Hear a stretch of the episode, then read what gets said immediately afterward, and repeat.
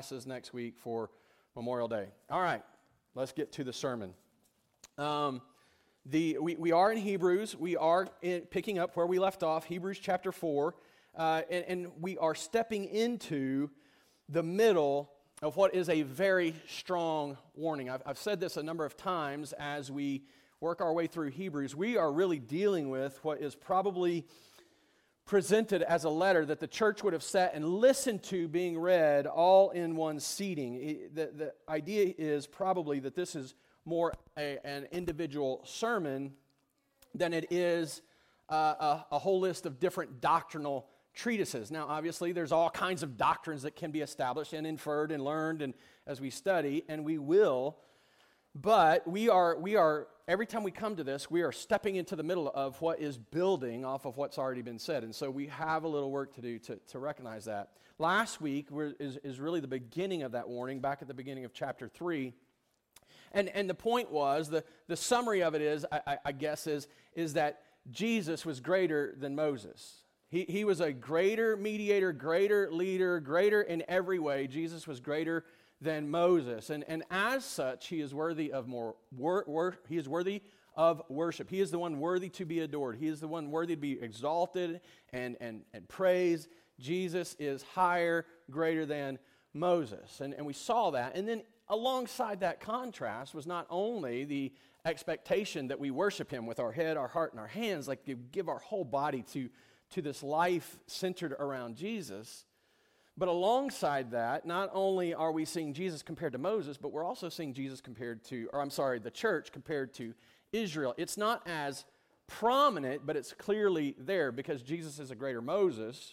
The church is to be greater than Israel. We are to be more faithful. We are to be, if, if Israel was seen in failing in their following of Moses, how much more so is the damage done if the church refuses to follow the one they call a savior? And so while,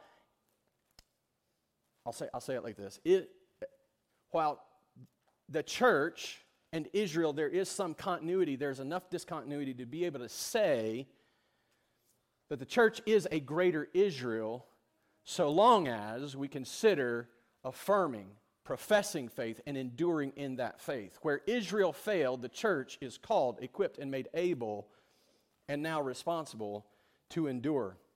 So that's a summary, right? Like that's a kind of a, a summary of what happened in chapter three, uh, and now we're going to step into chapter four, and we're going to see the author pick up from that contrast and comparison and warning to not disobey, to not quit, to, to, to not...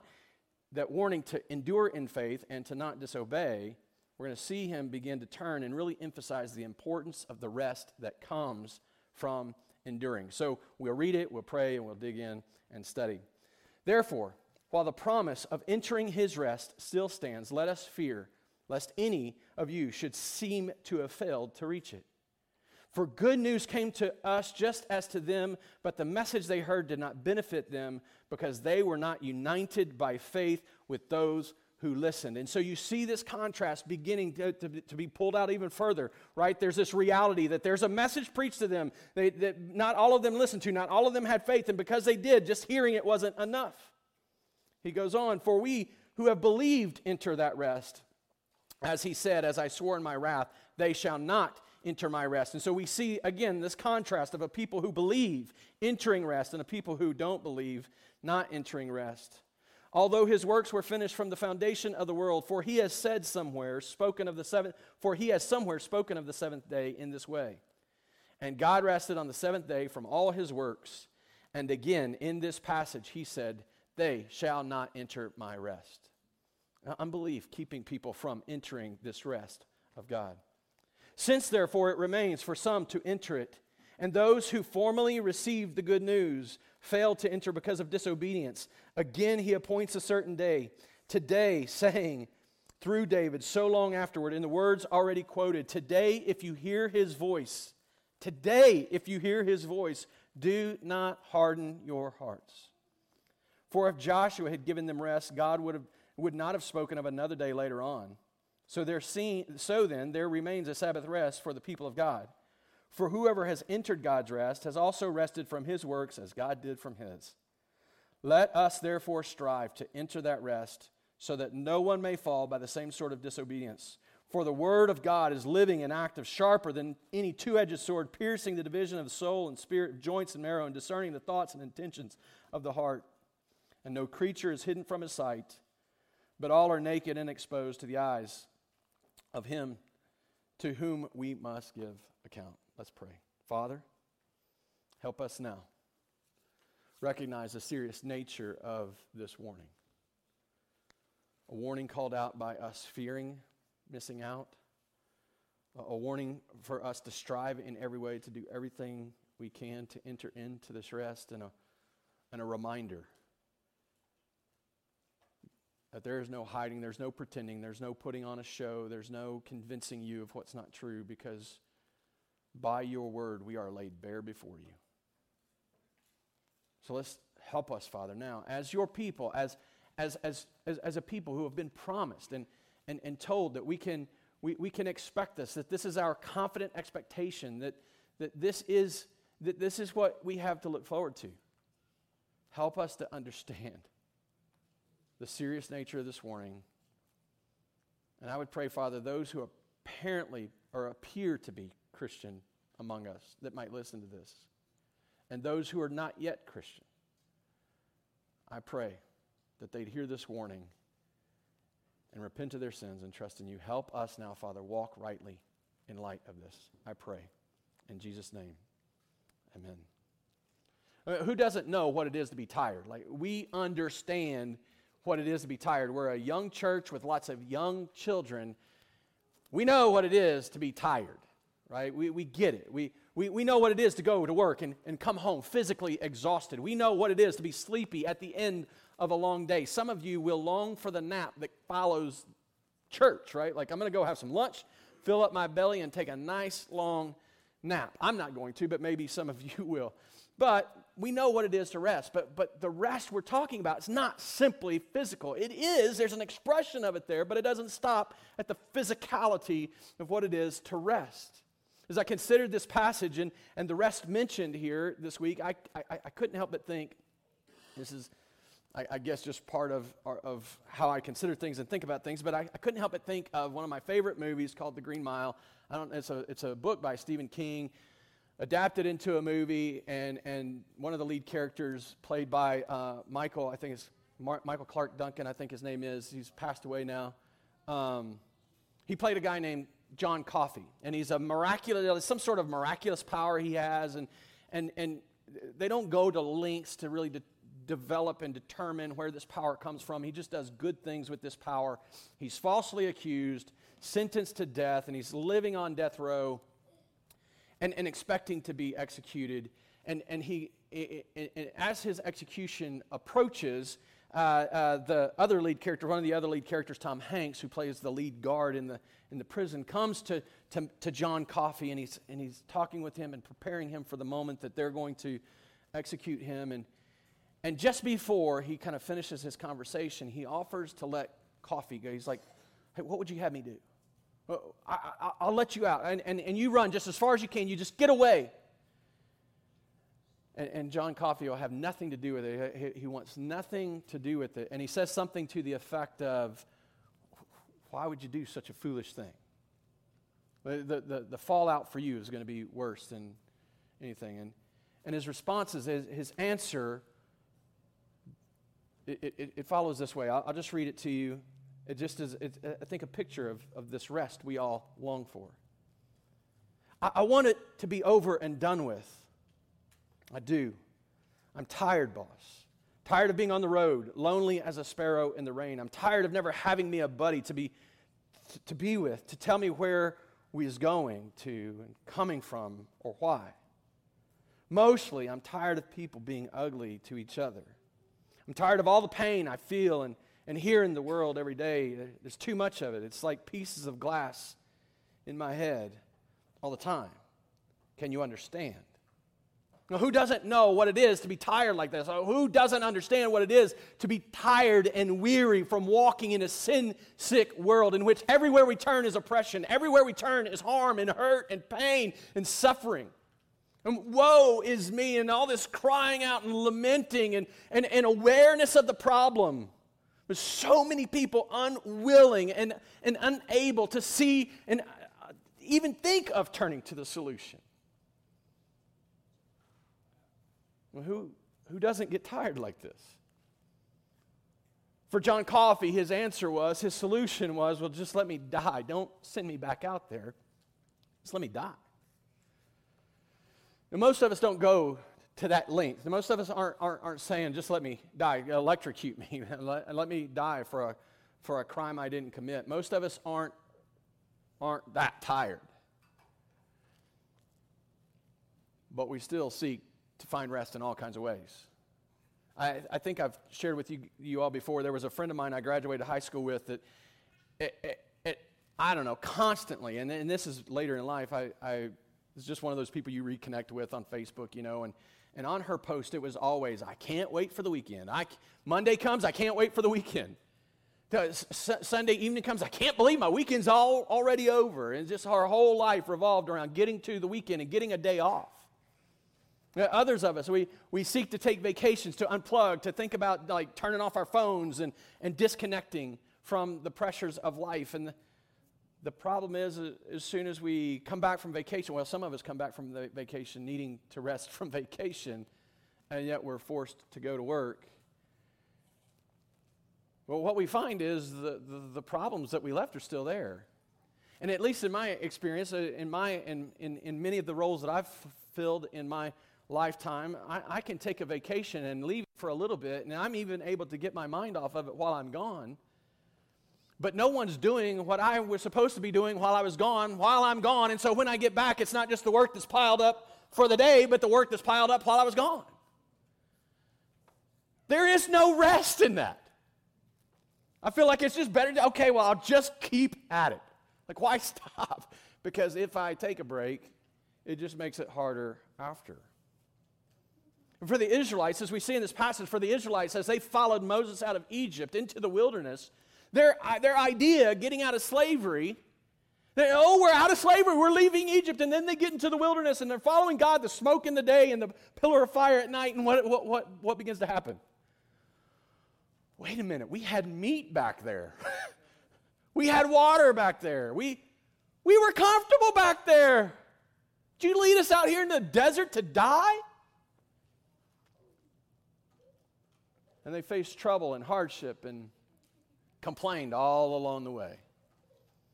And then they come to the Jordan River. And the idea of rest is crossing that river and getting into that, getting into that promised land, that promise that had been made to Abraham and, and had been waiting for the day that people, his, his, his descendants would, would walk into that land and just have it. This land flowing with milk and honey, this land of abundance and rest. And they send spies into the land, and what do they find? You're not just walking in and having it. Like, there's giants over there. Yeah, the grapes are big, but so are the people. It's going to be tough.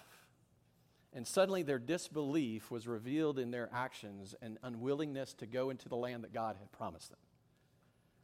And so a whole generation of people, every one of them, except for Joshua and Caleb, sent back into the wilderness for forty years to walk around until every last one of them die, so that their children would then be the ones who go into the promised land under the leadership of Joshua, only to find that wasn't the rest that God had promised. In fact, they found out pretty quickly they weren't at rest like they thought they'd be. But what we learn in this passage is that was never intended to be the rest that they looked to or hoped for or placed their confidence in. What we learn in this passage is this is not the rest that God had been promising since the very beginning. This is not the rest that we were to look toward ever.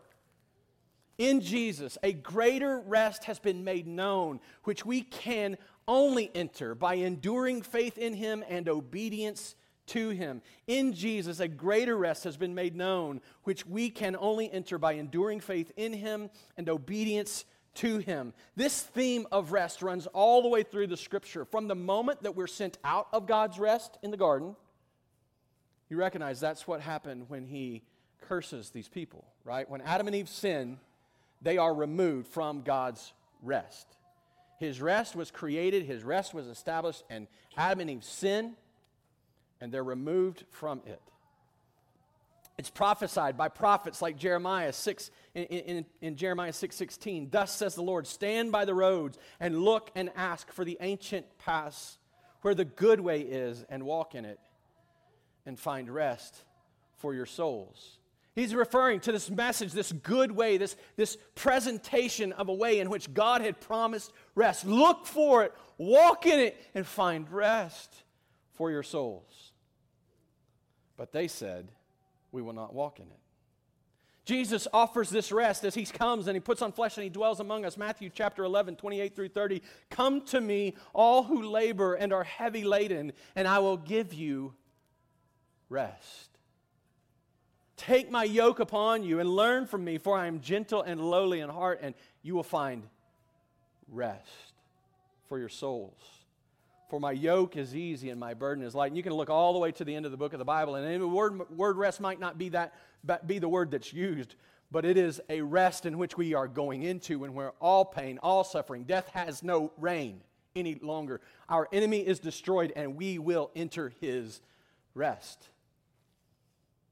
And right here, right now, in the book of Hebrews, the author distinguishing between those who do and don't enter rest is also making a distinction between the rest of Israel and the rest promised by God in His Son, Jesus Christ. In Jesus, a greater rest has been made known, which we can only enter by enduring faith in Him and obedience to Him. Look at the way these contrasts are laid out. Let's start in verse seven through ten. If you look in seven through ten, you're going to first see in verse seven that, that the author here makes an argument from David. This is the first time as he makes reference to the Scripture that he even attributes the human author. Every point before, he said, the Holy Spirit says, this is God's word, right? But now as he comes in verse seven, he's, he's attributing this work to David. And so, so he's pointing out that if, if David is making this promise, who lived generations after Joshua, then God could have never thought that, that the people entering into the promised land was the rest that David was referring to. There was another rest. And he goes further in verse eight where he actually, absolutely undermines any idea that Joshua led people into rest. But if you look at it in verse eight, he goes, he, he, he says, for if Joshua had given them rest, speaking about the people that he led into to the promised land, God would not have spoken of another day later on. If that was the rest, if that was the rest, then why is God still talking about rest? It's there. We just need to find our way back to Canaan. We just need to find our way back across that river. The reality is, this is why a lot of people are so concerned about the nation of Israel and the land of Israel, because they think that's where the rest is. It's not. Man, I, I, I don't know. I, oh, I want to be careful here because I can't go into all of this, but, but, but, but quit putting your hope in a place on this planet. This is a dead and dying world. There's no rest here except in the one who has come. It's in Jesus we find a greater rest. It's not in a place. It's not in going into some land and, and, and, And, and, and now we can build out Israel here on, on the earth. This is, this is such a frustration of mine over this last year, watching, and sorry, this isn't my notes, but it's, I think it's got to be said. Watching Christians running around trying to hang on to some Christendom or create or recreate some idea of Christendom here in America. Like, oh, well, well, Israel lost it, but we can recreate it here. We can, we can force people to agree to our views so that we can make our lives comfortable and Christian here. Ooh, man, I, I, Christendom is the product of the proclamation of the gospel, not us coercing people by the rule of law into doing what we think they should do. You get that? We won't have Christendom because we get all the right laws and the right leaders until we've seen people believe and follow Jesus Christ through the proclamation of the gospel. The church needs to quit being so busy about making a government and get to the work of making disciples. That's the rest we've been promised. I got a lot more I can say about that. I'll move on. It's, it's anyway, you, you, you can see I get a little excited about it, but it's my, my, this last year has just been horrific, all, all the way from people I love and admire and respect to people who other ends and camps in Christianity. Still, these brothers and sisters going after the wrong thing, trying to find rest in the wrong places. It's really sad. We look at verses nine and ten, he goes on, and he, and he ties back and shows that there is a Sabbath rest. And so, so you see him, you, you, you see this author undermine the idea of a place and the idea of a day of rest. The Sabbath in, in the law was a day, a seventh day, like the last day of the week. You set it aside for rest. It was attached to certain holidays and, and, and holy days or celebrations in the Jewish calendar, and there were extra Uh, um, Sabbaths throughout the year, but but weekly there was a Sabbath rest. And he says, wait a minute, wait a minute, there's a greater rest, a greater Sabbath. These are pictures, these are representations, they're types and shadows, but they are not the rest that's been promised. In Jesus we find a greater rest, by which we only enter through faith and obedience. Well, let's take a closer look at this rest. We see in this section, beginning in verse ten, we see Jesus' greater rest is God's good creation for his people. Rest was created by God for his people to live in and to enjoy. It was God's idea to, to develop rest. At the end of verse three, he says this as much. He says, um, uh, let's get to it. So he says, uh, although his works were finished from the foundation of the world. So we see there's a finishing of work. For he has somewhere spoken of the seventh day in this way, and God rested on the seventh day from all his works. God has created rest. It, it's, it's, it, it, his rest is his creation. He didn't have to bless the seventh day. He didn't have to finish his work. You can go look at it in Genesis two, one through three. He didn't have to finish his work, look at it and see it was all good, and, and, and then rest and bless that day and say, oh man, this is a day of rest. Is a time of rest. What's interesting, we don't really know what happens, what, what, what, what happens or what it looks like on day eight, because there's not a record. But we never see God leave his rest. Think about it. In all the garden, we don't see a rest ending until Adam and Eve are sent out of that rest and aren't able to enjoy it anymore. And what and what's that marked by? To the serpent, he promises there's a day coming. Well, you, this is going to be miserable for you all the way all the way through, but there's a day coming in which you will be defeated. To the woman, he promises pain in childbirth, difficulty in, in relationship, and, and the marriage relationship is mentioned first as as as Adam is going or Eve is going to long to control her husband, and, and, and Adam's going to control her. There's this division, this. This this this uh, op- opposition to one another, and then he says to Adam, "Hey, hey, this this world that you were supposed to rule over, exercise dominion, that you were supposed to to, to shape and mold, it's going to produce thorns and thistles." God created rest, and we walked out of it. We left it. And everyone who was born in, in, the, in the line of Adam, we're, that's us. This is the world we reside in. Th- this is the place. The, the, the, this, is the, this is the day. This is the time. A day without rest. Pain, hardship, hurt, suffering. In all the ways that we were supposed to be fruitful, multiply, rule the earth, exercise dominion. Live together in fellowship with God and one another. It's gone. That rest that God created is seemingly gone to us. Un- unaccessible, unavailable. And yet, we still tre- we still seek to recreate and to develop our rest. The nation of Israel, covenant people of God, thought they could do it on their own. They, oh, I've got the rules. I'm going to follow them now by my self-righteous works. And what did the law do? It proved they couldn't. It showed over and over and over, time and time again, they were incapable. This covenant people of God told, hey, you're, you're, the rest is available to you. They look not to, to believe him and trust him, but they begin to look to the law as if in some way, by their maintaining it, they maintain their own relationship with God rather than by faith. Now today, uh, we're not likely to run back to the law of Moses. Whoa. And God said, that's what... We're not likely to run back to the law of Moses. We're not likely to, to, to go back. Man, we're going to have to do something. I'm in, I'm in all the minors. Take me out of them because it is too much. Sorry. This is, this is a world without rest. There we go. I think it's gone.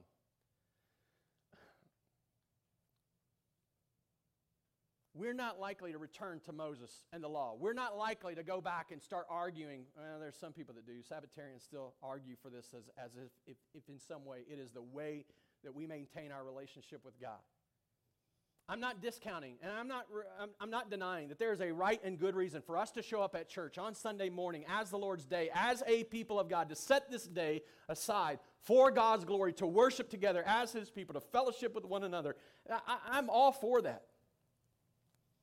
But if you are, are thinking that by your setting aside of this day that in some way you are maintaining, that you are earning your righteousness, that you are showing yourself approved to God because of what you do, then you have missed the point of coming to worship on Sunday morning. The idea of us coming to worship is as a result of us believing that God is God.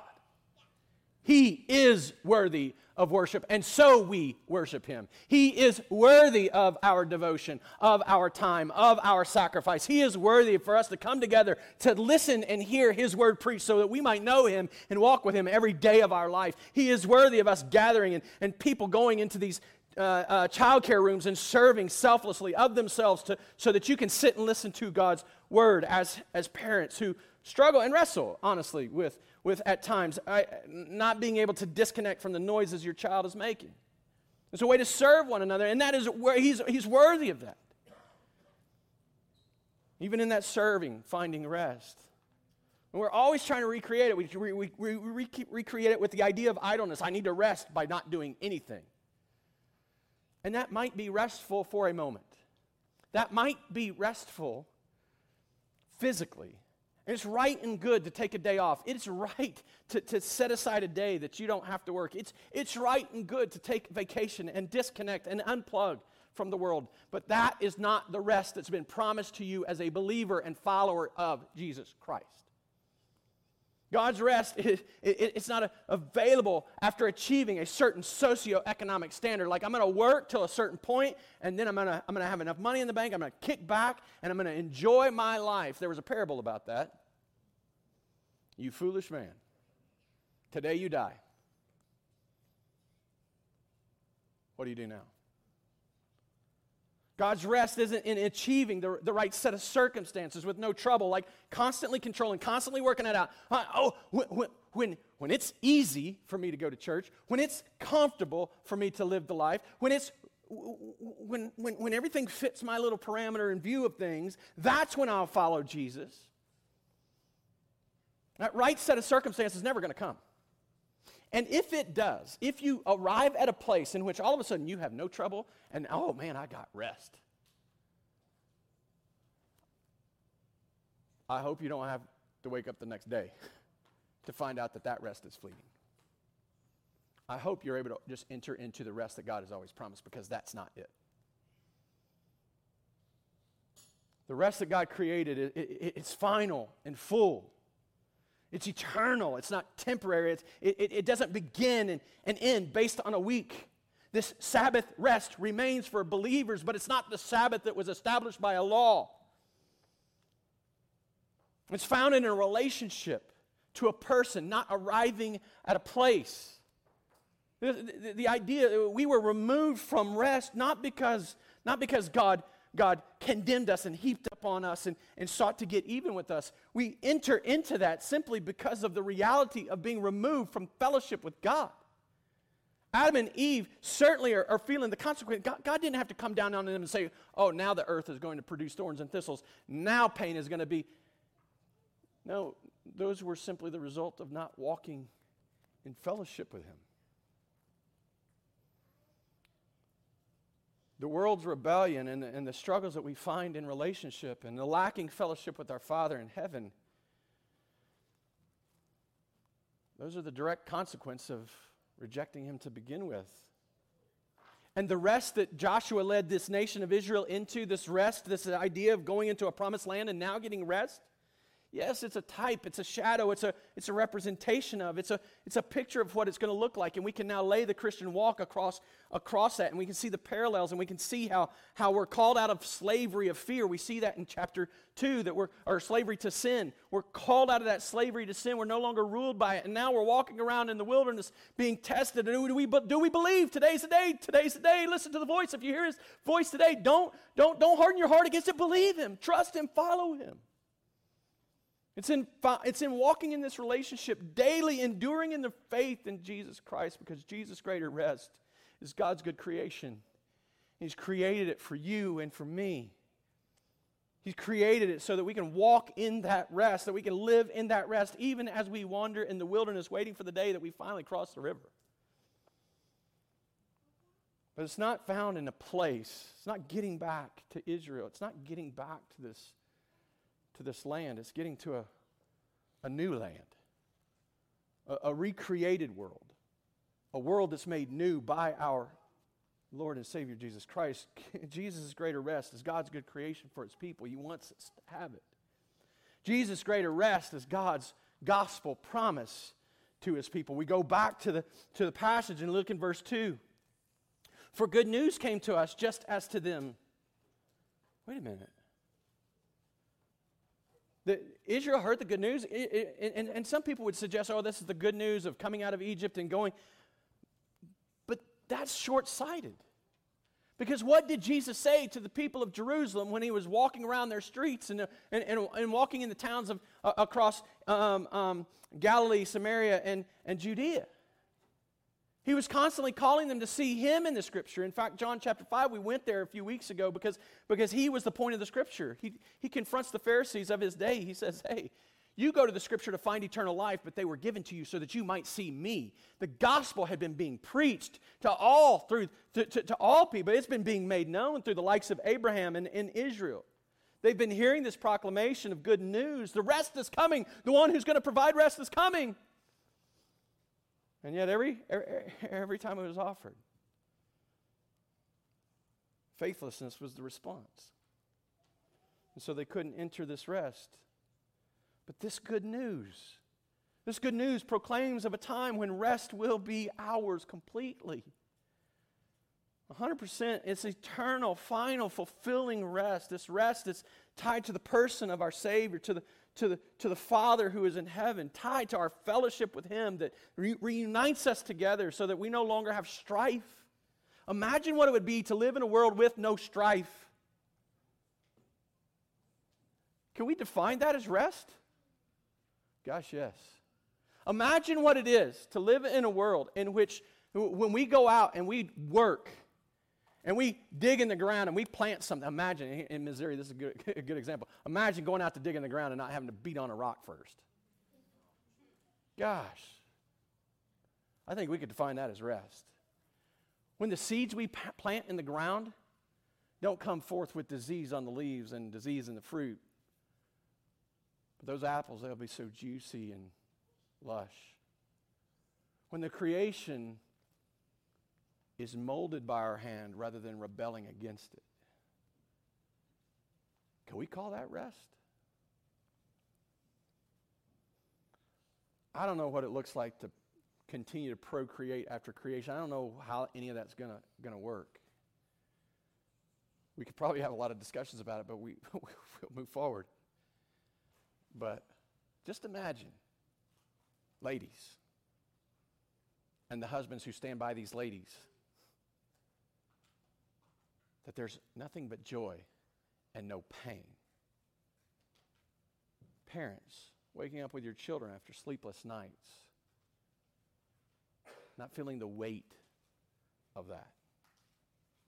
We will look around and no such thing as abortion, broken homes, and no need for adoption. That every parent loves their child, serves their child, raises their child to know and worship the Creator. Can we not call that rest?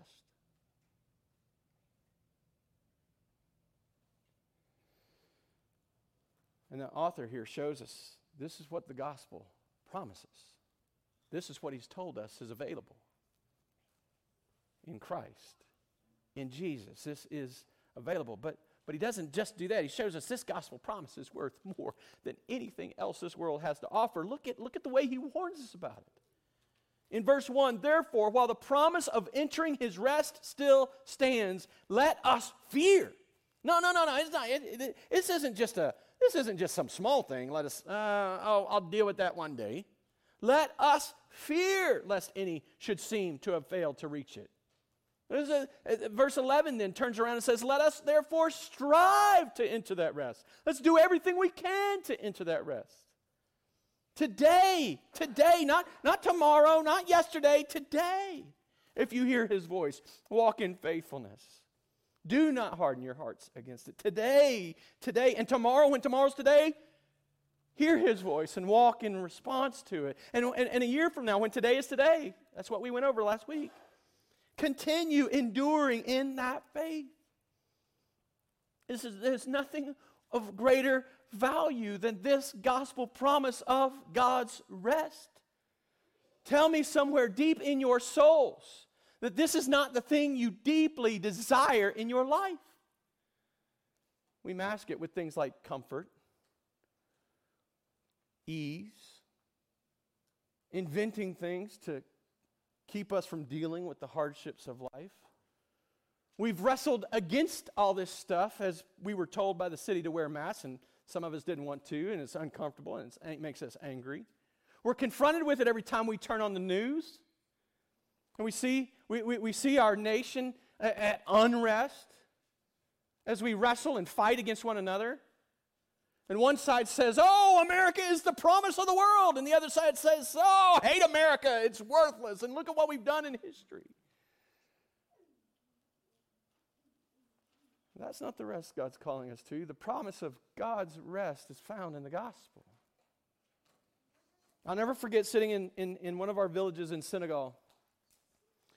And I was talking with this guy. It, it, was, it was Scott Sturm and my wife, Amy, and I, and we're We're, we're in the larger of the two villages that we work in, and we had gone to this motorcycle shop that we would, it's not a shop like you're picturing a shop, it's a shack on the side of the road with lots of dirt and oil everywhere. Like if E P A ever goes to Africa, we're in trouble.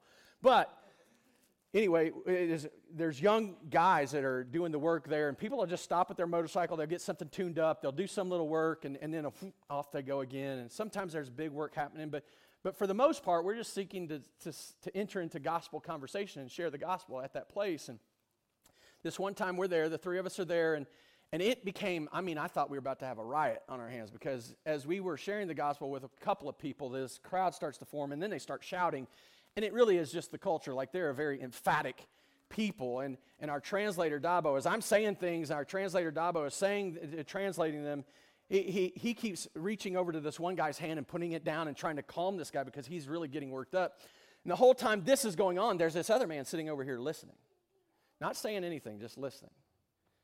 And we notice that, and so we start to seek to, to, to enter into this conversation with him. And I, I ask him something along the lines of, you know, well, how do you know that you'll go to heaven when you die? Like, what your what is your hope? And and he begins to lay out the five pillars of Islam and how if he does enough good works, and those good works are laid on the scale next to his bad works, then if he does enough good, it will outweigh the bad, and God will let him in into paradise uh, based on his good works. And I just, I just looked at him and asked, I said, I, I understand that what you're saying is you've got to merit, your, you've got to earn your way in. He's like, yeah. I said, you have no assurance of that today. He said, no. And I asked him, I said, well, what if I could tell you you could know?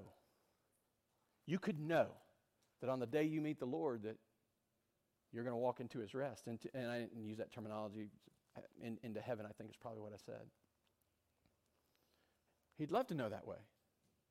Who wouldn't, right? Like, I'd love to know that. Tell me. I talked about how Jesus lived perfectly according to the law. He fulfilled every Sabbath. Like, he rested perfectly on every Sabbath. He attended every ceremony, every every picture, every everything that was required of the law. Jesus did it perfectly, one hundred percent, so that one day he could stand in our place and die for our sins. And I said, what if I told you that if you just simply trust in Jesus and the work he's done on your behalf, when you die, if you trust in him, when you die, you can know when you see God, he welcomes you in.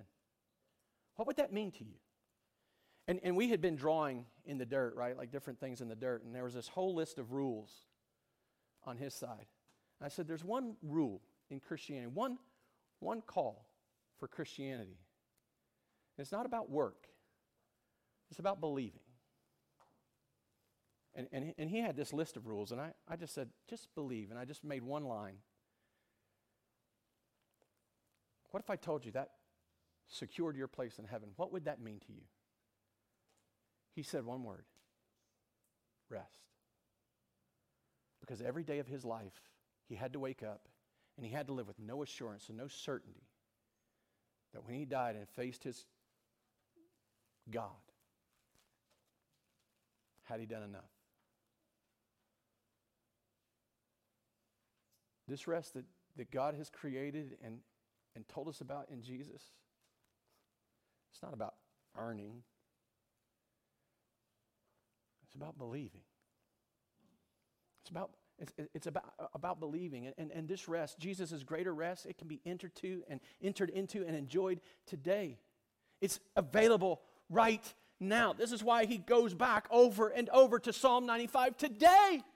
Today, we're, God's at rest. He's created rest. He's made rest available since the creation of the world. Today, you can enter that rest.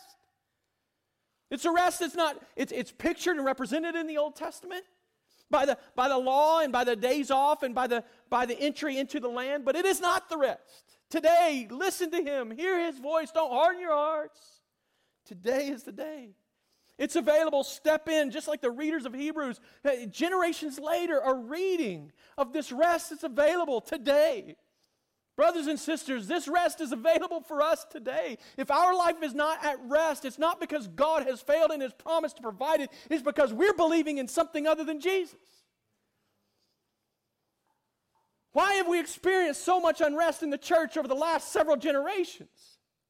It's because we promoted the methodologies of man and the solutions of government and the right circumstances in life and the right socioeconomic standards. And if you just achieve these things, the church has preached this message, and it has lied. It's only in Jesus. If your life is not at rest, it's not because God hasn't provided it today. It's because we're looking to something other than Jesus. Jesus' greater rest can be entered into and enjoyed today, but it only comes through faith. Jesus' greater rest can only be entered by faith. You know, we try to hold up our works and our efforts. Hey, brothers and sisters, will be just like that man. And here's the sad reality of that man's life. I don't know where he's at today. What I do know is in that moment, he wouldn't leave Islam, he wouldn't leave Muhammad, and he rejected the rest that was available. He understood it clearly. He got it. We're like, oh, he gets it. He understands. I said, will you believe in him today? No. No. And we walk in this, the, the, the passage certainly pictures this day when rest will be final and fulfill, fulfilling. But this, this rest that he's calling to enter into today by faith, it's an already not ret- ten, already but not yet tension. We know what's coming. We know what hope we have. We know what it's going to look like in that day. But even now, by faith, we get to walk in this rest, this certainty, this confidence. That's why he refers back to that in chapter three when he's talking about this, this, uh, these conditional statements in chapter three. If we hold firm our confidence, our boasting in our hope, if we hold firm to our confessions of faith. And in chapter four, why he calls us today to listen, today to hear. You see, brothers and sisters, we, we, we can't hold up our efforts and our works. We can't, we can't ever expect to be good enough. They'll always leave us empty. But when our hearts and our heads are focused on him, when we are filling our, uh, our, our, our view with him, when we are, when we are centering our life on Jesus, When our heads and our hearts are filled with Him, our hands will follow suit. The work of our hands will look a certain way. Is it always going to be easy? No. Is it always going to be comfortable? No. Is it ever going to come at a cost? Yes. But in our hearts, we can be at rest. I I wish I could say I did this perfectly. But as we as we went through this season of arguments about COVID and arguments about the solutions to the racial tensions of America and arguments about how much government should be doing and arguments about who is the right uh, who who is the right president for this season and all of these arguments, I wish I could say I'd done this perfectly. I didn't. But I was brought back to the same place over and over again. I didn't lose hope. I still haven't lost hope. And I don't think you have to either. Because our God is still sovereign. Jesus is still our King. And our citizenship is in heaven, in which one day we will step into and finally and fully enter His rest. If we continue enduring in this hope, in this faith, a faith that is affirmed by our obedience. And that's why, that's why this author comes to this place where he is dealing with what we do, but it's not to call us to do something to earn our place. It's calling us to live so certainly of what He's done that we can't help but live as if it's true. Faith untested is unreliable, but faith tested makes all the difference in the world. He's not calling us to a faith that is, or, or to a rest that's idle, to a rest that doesn't accomplish anything. It, it, he calls us to a rest that, that ceases its desire to earn because we've placed our trust in the one who has earned it all. It, it's rest that's not idle, but moves us instead of to futile activity, to activity that's a fruit of our faith.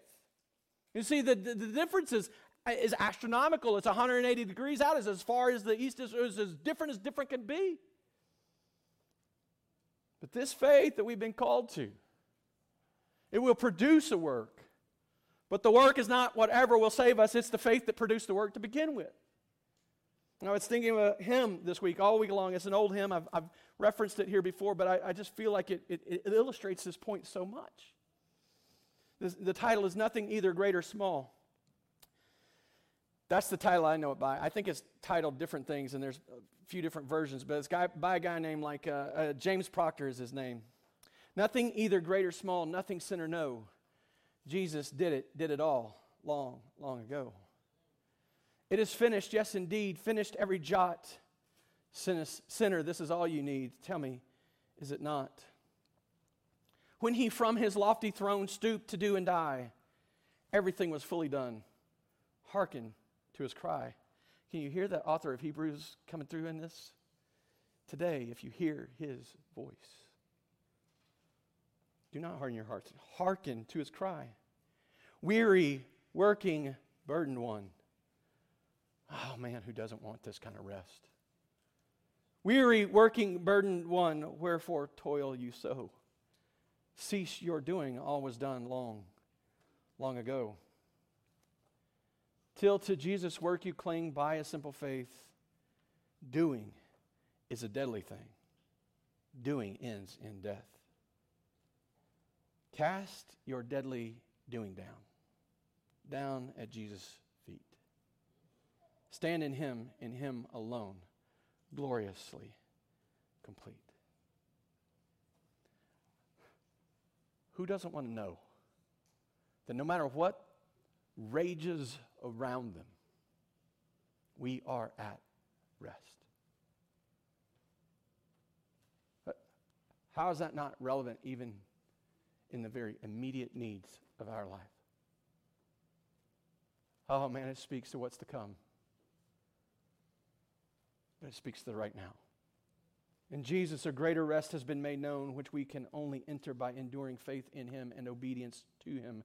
But that obedience will be the fruit of your true and enduring faith placed in the one who's done it all, who's paid the price.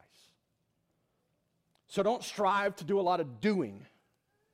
Strive to trust him. The fight of the Christian life is not a bunch of works, but in believing.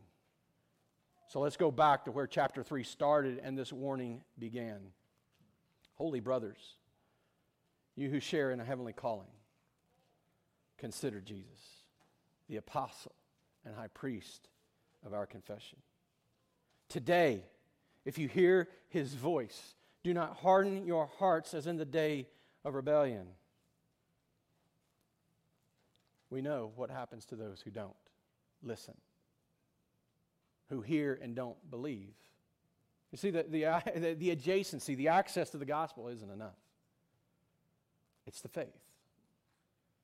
And that faith will be affirmed in obedience. Believe. Hear him. Look at him. Listen to him. Believe and trust in him. And you're not going to have to figure out what to do, because that'll, that'll just flow from it. It'll just be natural, the natural result of it. So if you hear his voice today, don't harden your heart. Tomorrow morning when you wake up, listen for his voice again. Don't harden your heart. I didn't hear his voice. Consider him. Keep your mind on him. And I bet you'll hear his voice. Let's pray.